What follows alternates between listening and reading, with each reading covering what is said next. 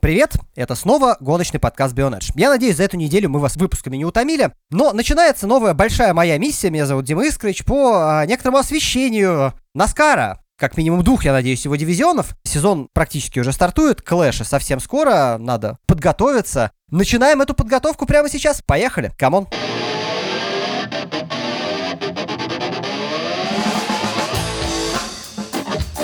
Так будет не весь сезон и не каждые выходные, но отчасти Алексей, он же Док Грушко, будет участвовать и в выпусках о Наскаре тоже. Док, приветствую тебя. И вам не болеть. Да, уж так получилось, что мы слегка ограничены по времени, когда записываем этот выпуск, поэтому постараемся достаточно емко. И это выпуск не превью сезона, по большому счету, он превью как таковой системы Наскара чемпионатов для тех, кто, как и я, очень долго эту всю вселенную игнорировал. Он будет полезен, он э, многое позволит вам э, для начала понять, и я надеюсь, что заинтересоваться и присоединяться к Bionedge с просмотром этих, как внезапно и недавно для меня выяснилось, очень интересных гонок. Обсуждая то, как будет строиться этот выпуск, я забыл одну единственную вещь, что все-таки у нас клэш-то действительно наскаровский совсем скоро. И про обычные гонки, как они проходят, про деление на стейджи и про все прочее, прочее, прочее, люди в основном знают. Но клэш это отдельная структура с отдельной историей, и мне кажется, что ее все-таки имеет смысл вернуть, потому что это ближайшее, что можно будет вообще посмотреть и начать въезжать в тему.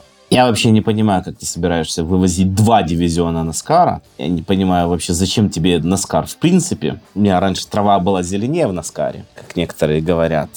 Я привык просто к другому Наскару. Я Наскар застал с 94 -го года, и то, во что он превратился сейчас, он мне не нравится. Поэтому я просмотр Наскара сейчас ограничиваю для себя суперспидвеями и дорожниками. И то так, чтобы я мог поспать ночью. Гонка должна финишировать не позднее часа ночи.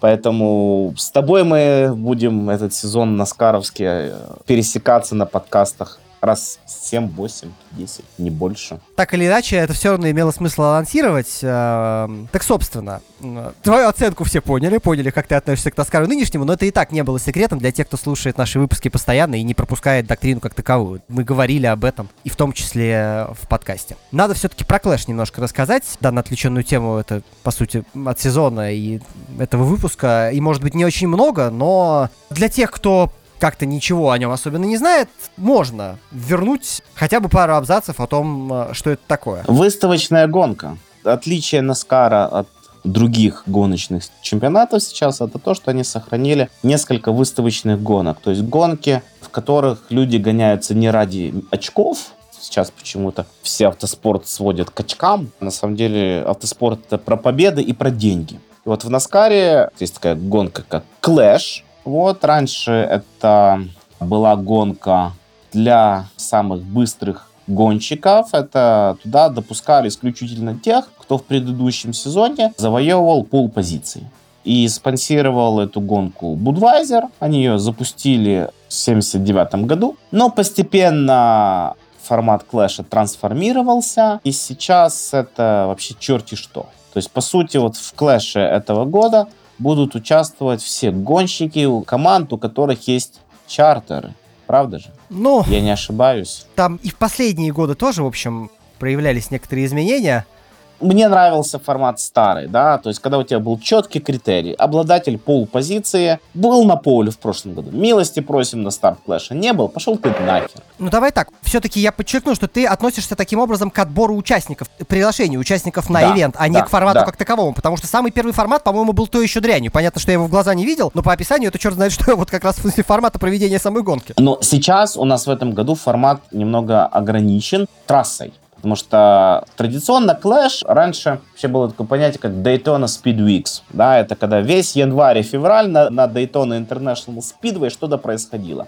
Тесты, заезды на Скара, 24 часа Дейтона. То есть каждую неделю что-то там было. Да? Вот целые Daytona Speed Weeks были. Впервые Clash переехал с Дейтоны на Лос-Анджелес Колизеум. Это стадион в Лос-Анджелесе, построенный в 23 году принимавший Олимпиаду в 1932 и 1984 годах, по сути, это определенное возвращение Наскара к своим корням. Потому что это сейчас Наскар про суперспидвей и куки-катеры. Раньше гонки стоккаров это были гонки на грунтовых овалах на коротких грунтовых овалах. И как раз вот, да, даже на Лос-Анджелес Колизеум Наскара никогда не было, но там тоже проходили в гонки. С 38 по 42 год это был грунтовый овал, четвертьмильник. В 45-48 году это был асфальтированный овал внутри э, стадиона. И даже 6 гонок прошло на специально сооруженном деревянном треке внутри стадиона. Нахрена внутри стадиона лепить гоночную трассу? Очень просто.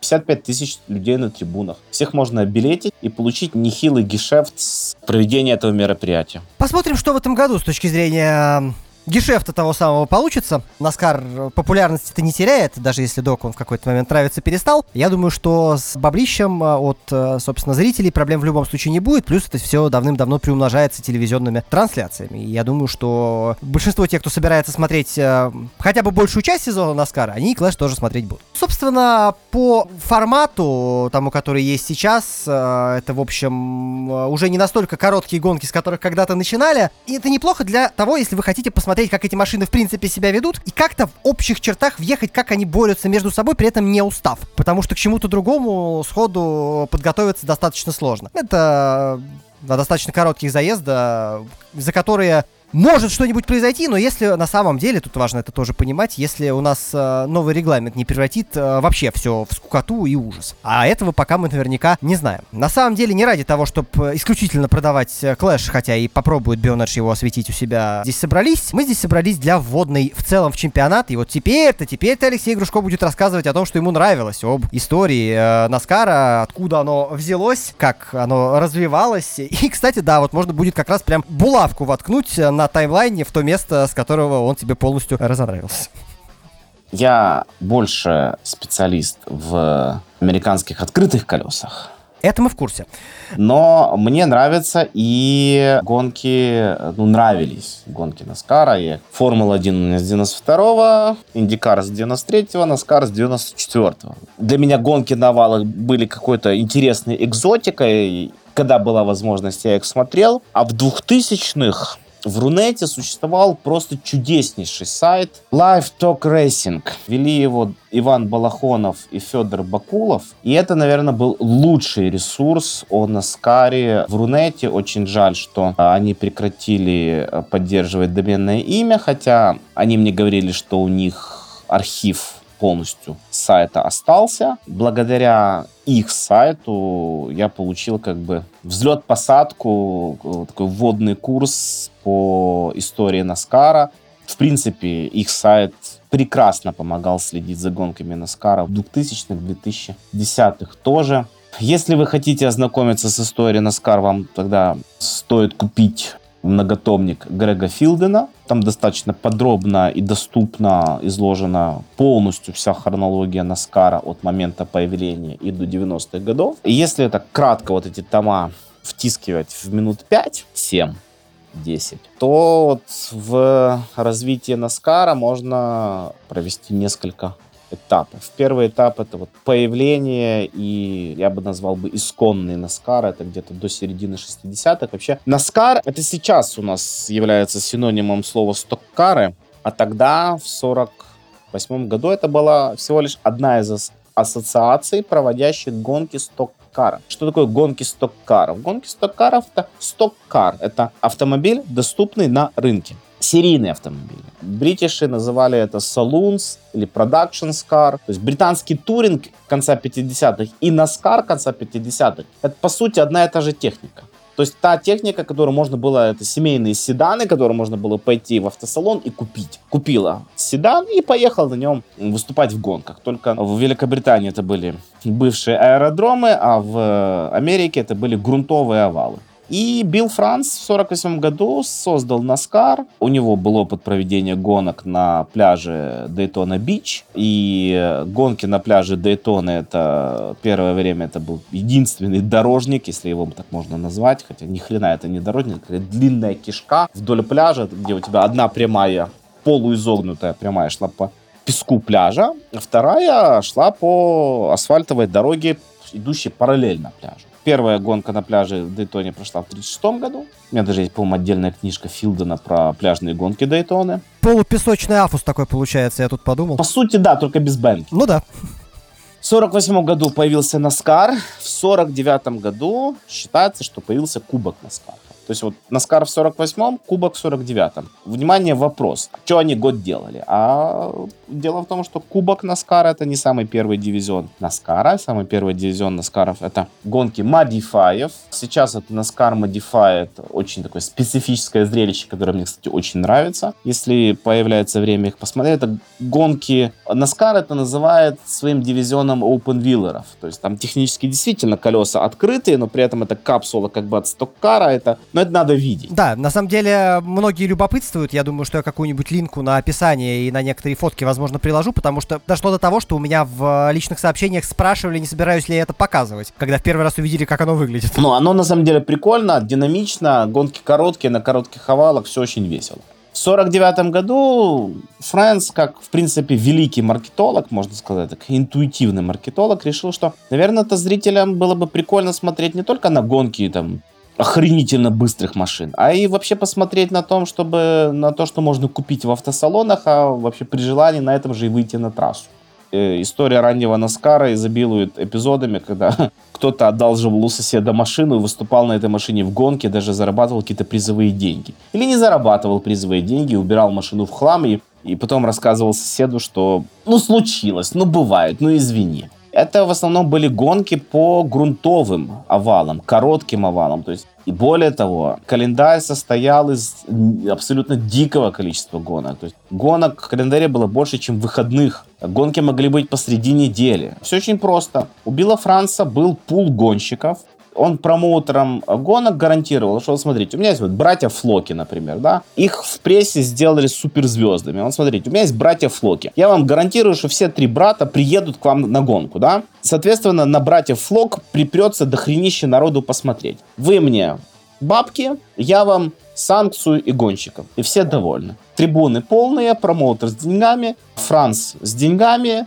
экспансия на какие-то новые трассы. Ну, естественно, не всегда все гладко. Изначально Наскар, э, почему его до сих пор называют спортом реднеков? Потому что это изначально конфедеративные штаты Америки. Локации трасс контингент специфический, как гонщиков, так и э, болельщиков. Аудитории, да, там в первую очередь даже. Да.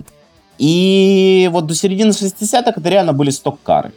Потом уже сделали поблажку.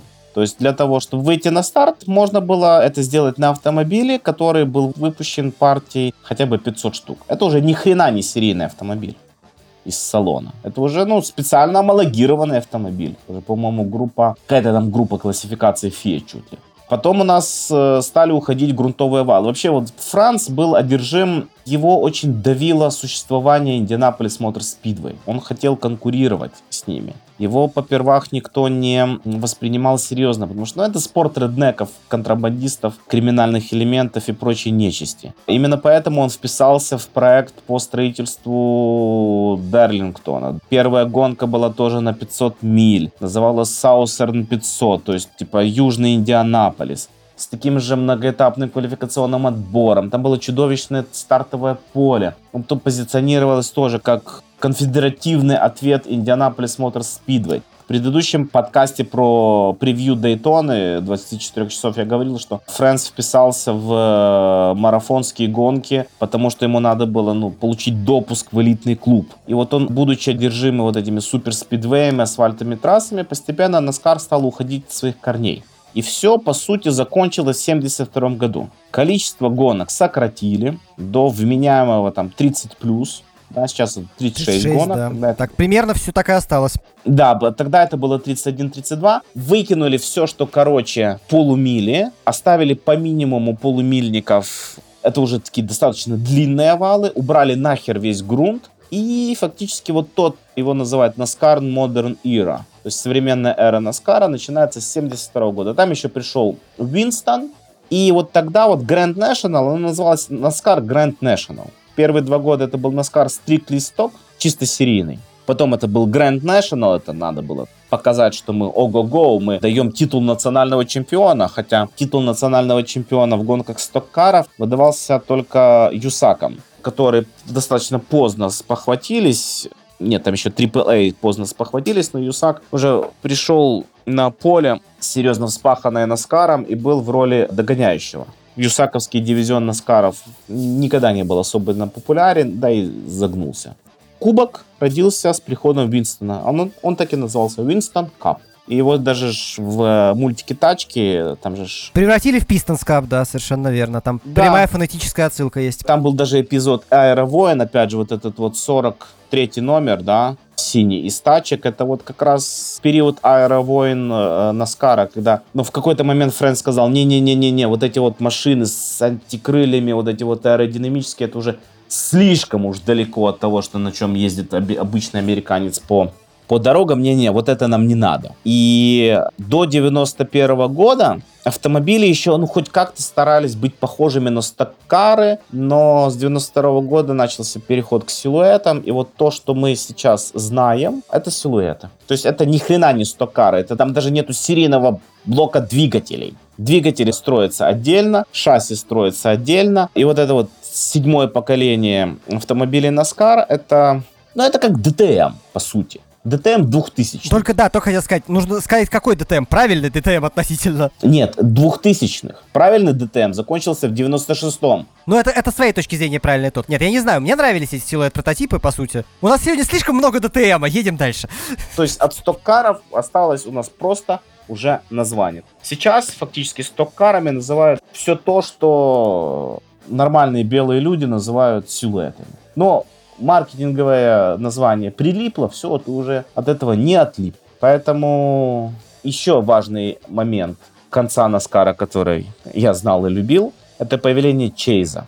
Ты смотрел старые системы начисления очков Наскара? Смотрел, разумеется. Как тебе ранние способы определения чем? Ранние, на самом деле, э, я думаю, что должны прилично взрывать людям голову, потому что систему очков, завязанную на получение призовых денег от этапа представить себе в современном мире практически невозможно. Как ты справедливо сказал, гонки почему-то привязались к очковой системе, хотя они вообще, по большому счету, не про это. И давайте я такое другое спортивное сравнение сделаю. А вот представьте себе, что, например, в теннисе, да, при наличии четырех супертурниров в год, пятого такого где-то там рядом, еще 10 более-менее адекватных и куча-куча-куча мелких. Внезапно очков в рейтинг теннисисту будут давать одинаково за какой-нибудь Уимблдон и за какой-нибудь, ну, да простите меня, Кубок Кремля. Получается, что с очками-то, ну, мы примерно это в итоге имеем. Призовые деньги вещь другая. Это престижность этапа, и да, в Наскаре была система определения чемпиона. Да, она конвертировала в очки деньги, но тем не менее, это изначально в базе были призовые. Да, это было с 49 по 67 с попыткой это вернуть в, сем- Довольно долго, на самом деле. в 74-м, да. Система очков, ту, на которую я пришел в 94-м, она устаканилась в 75-м. То есть, опять же, навели порядок и с очками. То есть, все гонки стали приносить одинаковое количество очков вне зависимости от призового фонда и дистанции. Давай про дистанцию сначала скажем, что вперед не удирать. Была еще, да, классификация по дистанции. В зависимости от того, насколько протяженная гонка, она приносит определенное количество очков. Это тоже влияет. В общем, Не просто э, насколько протяженная, а длина круга и количество, блядь, пройденных кругов. к- да, да, длина круга и количество кругов. Ты точнее сказал, но То есть у тебя есть база, и плюс ты еще получаешь бонусы за пройденные круги, да. вот это действительно странно. Если с системой, кстати, за бабки, я не то чтобы совсем не согласен, она сложна для понимания, да, зато это довольно-таки любопытно под рангу именно. Победитель получал 175 очков, там 170, 165, 160, 155, 150, 146, 142, и вот так вот шаг уменьшался. И 43-й, раньше поле не ограничивалось 43, а это потом его ограничили. Это сейчас 40 машин на старте, раньше было 43. 43-й получал 34 очка. Плюс там были бонусы за круги лидирования, больше всех кругов лидирования. В 2004 году ввели чейз, потому что в 2003 году Мэтт Кензет выиграл титул с победой в одной гонке. Все посчитали это несправедливым. Как это так? Чемпионы только с одной победой.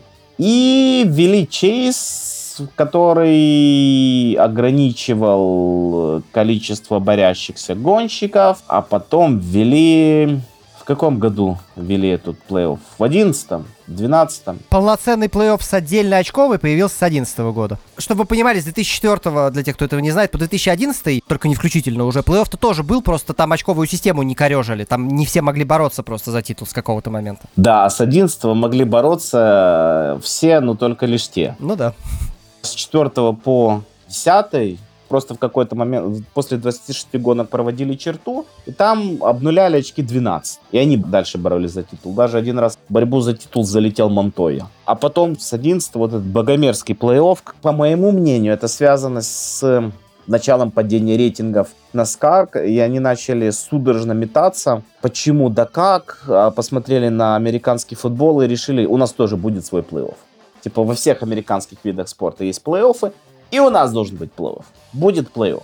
В автоспорте реализовать плей-офф достаточно проблематично, но криво-косо оно как-то реализовано. Апогеем его реализации стал титул в Xfinity Series в втором дивизионе NASCAR в прошлом году. В прошлом году, только хотел сказать, ты вспоминал, с чего началось, так оно, несмотря на систему плей-офф, вполне может этим и продолжиться, когда гонщику достаточно, может быть, выиграть одну гонку, просто она будет последней. Да, плюс они э, трансформировали систему начисления очков в обычных гонках. Теперь между первым и сороковым местом 40 очков. Раньше это было 140 с чем-то очков. То есть значение победы тоже нивелировано. Поэтому можно тошнить себе в первой пятерке или десятке и внезапно обнаружить себя претендентом на титул. Это то, что мне в современном Наскаре не нравится. И второе, что мне в современном Наскаре не нравится, это стейджи.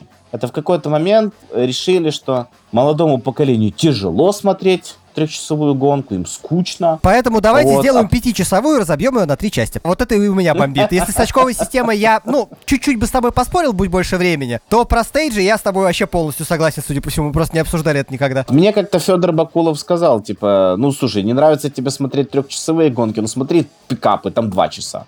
Дело не, не в длине, я как бы, я с удовольствием высиживаю и Daytona 500, мне интересно. И Brickyard 400, который многие считали скучным на овале Индианаполис, я тоже получал удовольствие от этой. Длина гонки не проблема, но оказалась проблема. Ну, то есть, ну, для меня не проблема, но, может быть, для молодого поколения проблема такая длина гонок, которые привыкли к коротким заездам. Я не знаю. Ну вот понимаешь, док, я э, здесь все-таки немножко придется зас- не то что заспорить, а обсудить. Я не понимаю, почему это решено таким образом. Если уж хотели сделать стейджи, да, и сделать гонку динамичнее, то не нужно было ее растягивать за счет этих стейджей. Мы смотрим непонятно на что, а, гарантированно. Я понимаю, что это еще и рекламные паузы отличные все вот это вот, но мне кажется, что можно, конечно, было там как-то э, со ссылкой на молодую аудиторию подумать, а вот не надо ли нам что-то такое себе представить по ходу одного заезда. Но реализация этого, на мой взгляд, очень странная. И в итоге многим действительно становится еще скучнее, чем было раньше.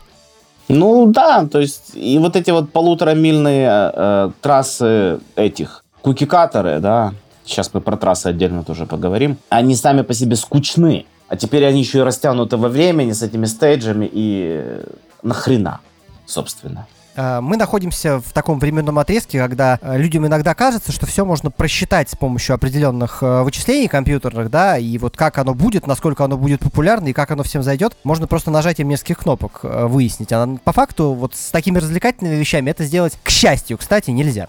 Ну вот ты правильно сказал про развлекательные вещи. Наскар пытается уделять достаточно много внимания развлекательной стороне дела. Поэтому очень многие даже говорят, что Наскар это больше шоу, чем гонки, постановочные результаты, натянутая борьба. Даже есть вот мнение, что вот эта легендарная драка Донни Эллисона и Кайла Ярбора, которые столкнулись на задней прямой последнего круга Дейтоны 579 года и начали матузить друг друга в инфилде к радости телевизионщика, которые это весело все снимали и всем было абсолютно похеру, что там победил Ричард Петти, тут же уж у нас Махач, поскольку это гонка, которую показывали в прямом эфире, это ну, дало охренительные рейтинги и узнаваемость, и все начали хотеть смотреть Наскар, да. Есть даже мнение, что это было подстроено, да, и что семья Францев очень часто прибегала к постановочным э, вещам в своих гонках. Ну, окей, может быть.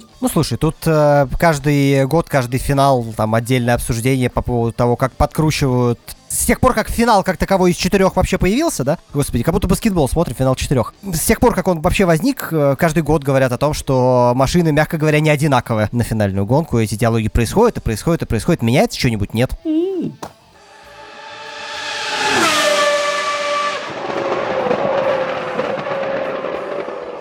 Окей, трассы.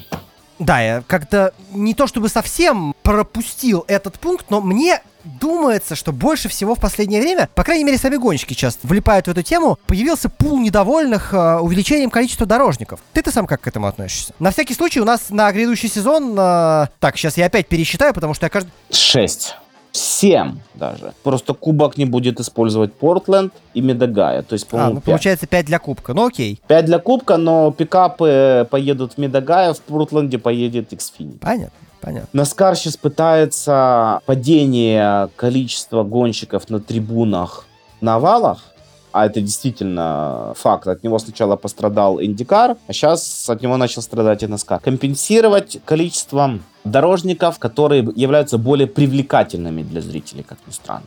То есть обычно на дорожники едут на уикенд, кемпинг, парк, сопутствующие развлечения. Овалы у нас находятся обычно где-то за чертой города, и переться на посмотреть гонки на овале, особенно там в солнечные дни под палящим солнцем, ну такое себе удовольствие. Поэтому, ну, Наскар пробует. Многие кричат, что Наскар таким образом уходит от своих корней, но Наскар давно ушел от своих корней. Корни Наскара, еще раз повторюсь, это грунтовые короткие овалы. Бристоль, то, что они грунтом засыпали, это вот они попытаются. Мы же синхронизировались в, как- в каком-то ведении выпусков просто. Я только хотел сказать, а как ты тогда относишься к некороткому овалу, который грунтом... Ну как, он относительно короткий. А что, Бристоль короткий, это полмили. Ты чуть больше полумили, да. Это искусственно. Грунтовый овал должен быть грунтовым, а не когда у тебя там через 100-200 кругов начинает проступать асфальт. Это херня полная. Грунт должен быть грунтом. Ну, это мое мнение. Еще раз, это Old Man Yelling on the Moon. Ну, хорошо, а если бы сейчас появились все-таки полноценные грунтовки, ну, у Америки нет нехватки грунтовых овалов, у них куча гонок других там проходят. Если сейчас Наскар решит э, вернуться туда, во-первых, представляешь ли ты себе, что это возможно, а во-вторых, как бы ты к, к этому отнесся? И нормально ли это было? А Наскар есть на грунтовых овалах. Есть же вот эти вот серия Whelen, Не, ну Modified понятно, да. не Modified, а есть вот эти Late Models. М, я понял, я понял, я понял, я понял. А, машины загримированные под э, типа серийные, по- еще это Snowball Derby проводится в конце года, куда гонщики кубка не гнушаются приехать. Оно есть, просто ну вот все привыкли к этим масштабным овалам, да, асфальтированным овалам. И в Америке в какой-то момент был пик строительства овалов. Просто проблема в том, что все овалы строили по одним лекалам. Вот я сейчас смотрю на Kansas Speedway и Лас- Лас-Вегас Motor Speedway, но в проекции они одинаковые. Ну, banking там чуть-чуть разный, но все У равно. нас э, другими автодромами просто есть один архитектор, который строит одинаково. Нэшвилл Superspeedway. Нет, там все-таки, ну, он пытается делать что-то разное. Иногда, иногда не пытается. Возьми Kansas Speedway и возьми Нэшвилл Superspeedway. Да, я Ну, понимаю. Нэшвилл Superspeedway чуть короче. Ну, ну, окей. Но все равно это задняя прямая. И вот, да, секция такая. Два поворота и э, D-shape, э, типа стартовой прямой с этим изгибом. Мне, например, больше нравится Phoenix. Вот это Leg с изгибом. Покано, Покано. Мы так и не определились. Мы никогда не договоримся, где ударение ставить. Я уже предложил читать это название японским, чтобы просто не мучиться. Они Мэдисон у Индикара подрезали, этот, который мы Гейтвеем знаем. Прикольный Дерлингтон, вот это разное, как раз построенный в 50-м году, когда еще хоть какую-то фантазию проявляли. Не знаю. Я набором современных трасс Наскара не очень доволен. Очень жаль, что нету Риверсайда. Вот они возвращают дорожники различные, да, вот Остин не подошел Индикару, зато он отлично подошел для Наскара. Но вообще долгое время у э, Наскара было два дорожника. Риверсайд и Воткинс Глен. Воткинс Глен есть до сих пор, а Риверсайд после того, как его снесли, закрыли, а потом снесли, заменила как раз Санома. Это тоже калифорнийская трасса. Риверсайд это культовое место, там прошел Гран-при США 58 года, 9 там два года подряд был Гран-при США, только в один из годов это был Гран-при США спортивных автомобилей. Ну вот, короче, вот на дорожник обычно заявляют, и это была гонка 500 миль на дорожнике, то есть это 500 миль Индианаполиса только с поворотами. Если шутить про то, что на Индианаполис Мотор Спидвей нету поворотов, до, до середины 70-х они ехали 500 миль на дорожнике. Туда обычно собирался весь цвет всех американских гонок, вне зависимости от того, наскаровские гонщики, не наскаровские гонщики. И вот Дэн Герни выигрывал эту гонку пять раз. Она называлась тогда Motor Trend 500.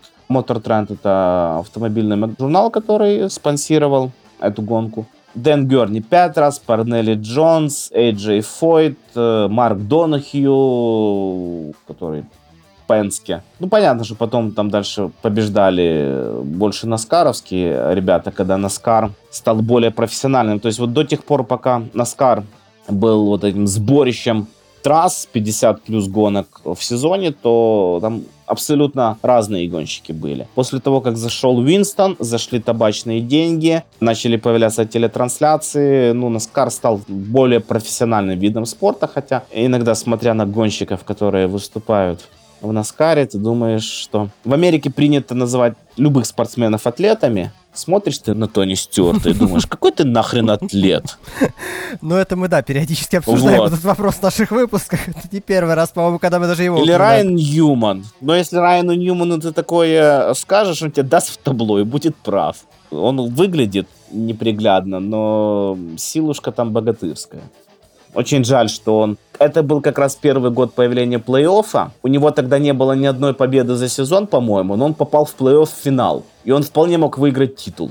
Я очень хотел, чтобы это случилось. Это не случилось. Выиграл богомерзкий Кайл Буш, по-моему, если я не ошибаюсь. Я могу ошибаться, но 2011 год. По-моему, все-таки это Кайл Буш, причем тогда Кайл проехал неполный сезон из-за сломанной ноги. Ради него делали исключение по допуску. Или Тони Стюарт тогда выиграл. Господи, как это давно было. Ну, что ж теперь поделать? Э, и, собственно... Нет, я перепутал. Вот, это был 14-й, когда ввели этот богомерзкий плей-офф, Харвик стал чемпионом.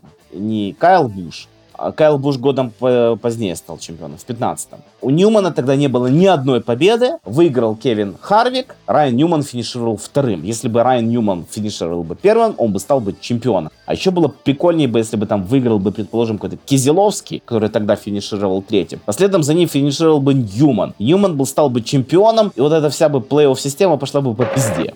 Вот. И очень жаль, что это не случилось. Да, хейт плей-офф э, на этом, я думаю, что можно считать завершенным. Хотелось бы еще дать, конечно, небольшую вводную по поводу того, э, ну, какие аналогии можно простроить и за кого, э, ну, можно поболеть, например, если для вас грядущий сезон Наскара станет первым, чтобы легче было втянуться, потому что втягиваться, как правило, легче, когда за кем-нибудь отдельно следишь и переживаешь. Это дает больше возможностей просто понять чемпионат, ну, отчасти изнутри, что ли.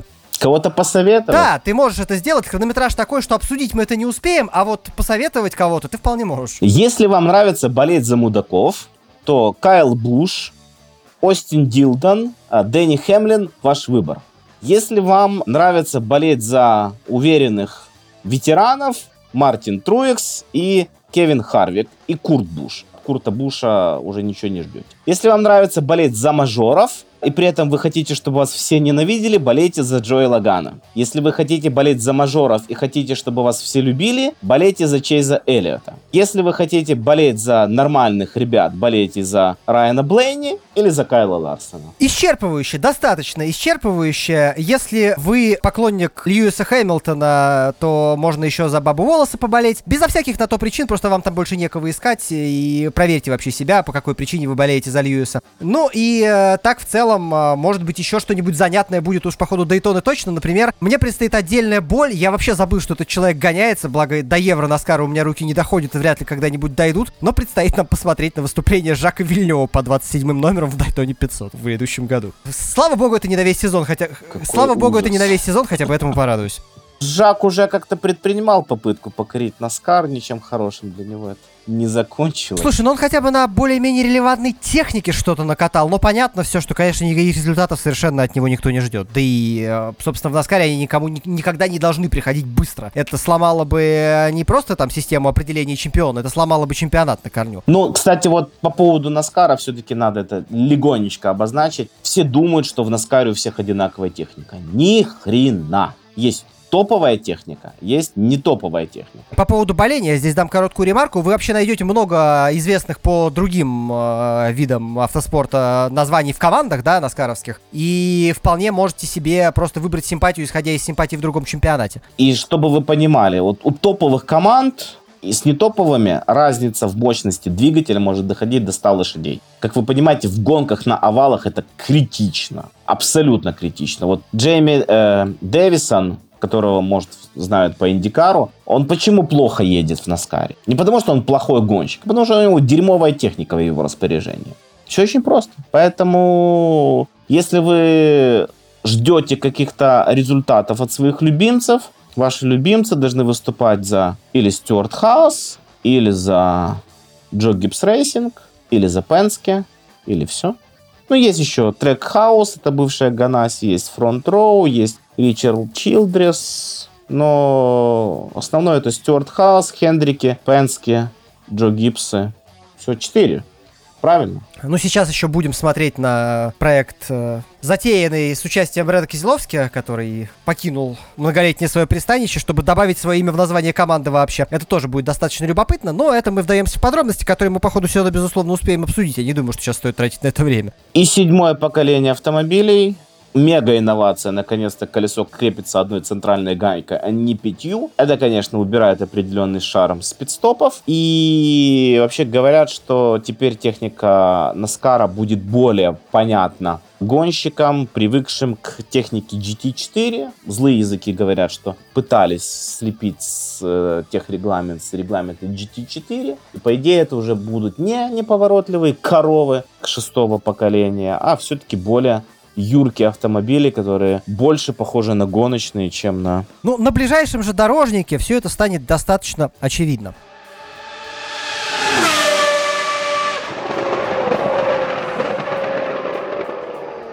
Что ж, э, следить за сезоном Наскар можно будет на Бионедж. Э, ну а на этом постепенно будем заканчивать э, этот безумный недельный цикл выхода подкастов каждый день. Кроме тех, которые они, как правило, не выходят. Еще раз благодарю Алексея Грушко за невероятно мощное участие в этом всем. И вам не болеть. Ну а меня зовут Дима Искрич. Спасибо всем большое за внимание. Гоночные выходные с тем самым клэшем, о котором мы говорили в начале выпуска, совсем скоро. Рекомендую последить. Всем спасибо, всем пока.